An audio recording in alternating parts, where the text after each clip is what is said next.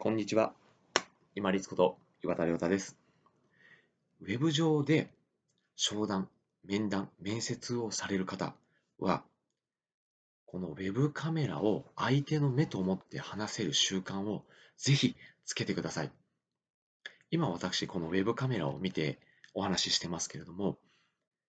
実際に話をしているときっていうのは、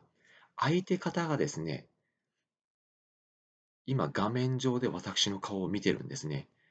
で、一回私が画面の方に目線を外しますね。いきますよ。今、画面の方に目線を外してます。そうするとどうでしょう？相手は、相手、今皆さんですよね。皆さんは自分の方を見られてるっていう感覚ないでしょう？要はこれがですね、説得力とかを下げてしまうんですよね。こう訴求する力、相手に訴える力っていうのを、私の感覚で言うとですね、多い時に3割、4割これ減ってしまうんじゃないかなと思ってます。私が面接をする立場でもそうですし、あとは商談する立場で、まあ、受ける側、商談を、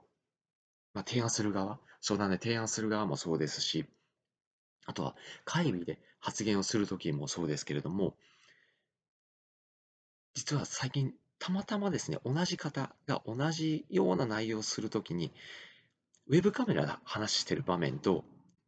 画面を見ながら話してる場面、両方の場面に出くわしたんですよね。全然印象が違ったんですよ。あ、こんなにも印象が違ったのかと思って、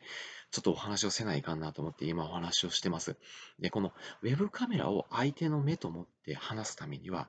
これやっぱ訓練がいるんですよ。なので、まあ、スマートフォンなりパソコンなりで、まずはですね、ちょっと恥ずかしいかもしれないですけども、最初ですね、カメラ、動画にして、録画をしながら話す訓練をぜひしてください。で、慣れてくるとですね、このウェブカメラの方を見て話す。で、相手が話をしているときには画面を見てもいいんですよ。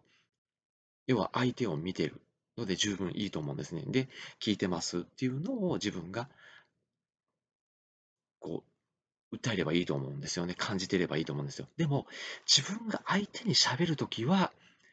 このウェブカメラを相手の目と思って、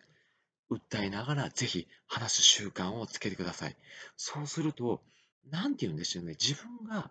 相手に話しかけている、訴えかけているっていう感覚がすごく強くなるんですね。こう、ウェブ画面の方を見ない見ながら自分が話をしていると、あ、これって相手にこう、訴えられてるかなっていうの、自分でもですね、少しこう、懐疑的に疑わしくなるような感じが出てくる時があるんですね。この画面を見てると。要は自分がウェブカメラを見て話してないのが分かってるからですね。なので、面談、面接、商談をされる方で、ウェブでされることが結構多い方は、ウェブカメラの画面を相手の目と思って話す習慣をぜひつけるように、まず訓練、練習をしてくださいね。そうするとですね、訴えかける力とか、まあ、面談、面接であれば、一時とかはよくこう面談がウェブでされるっていうのは結構多くなってると思うんですね。通ってくる透過率が変わってくると思います。ぜひ、ウェブカメラを相手の目と思って話す習慣をつけるようにしてくださいね。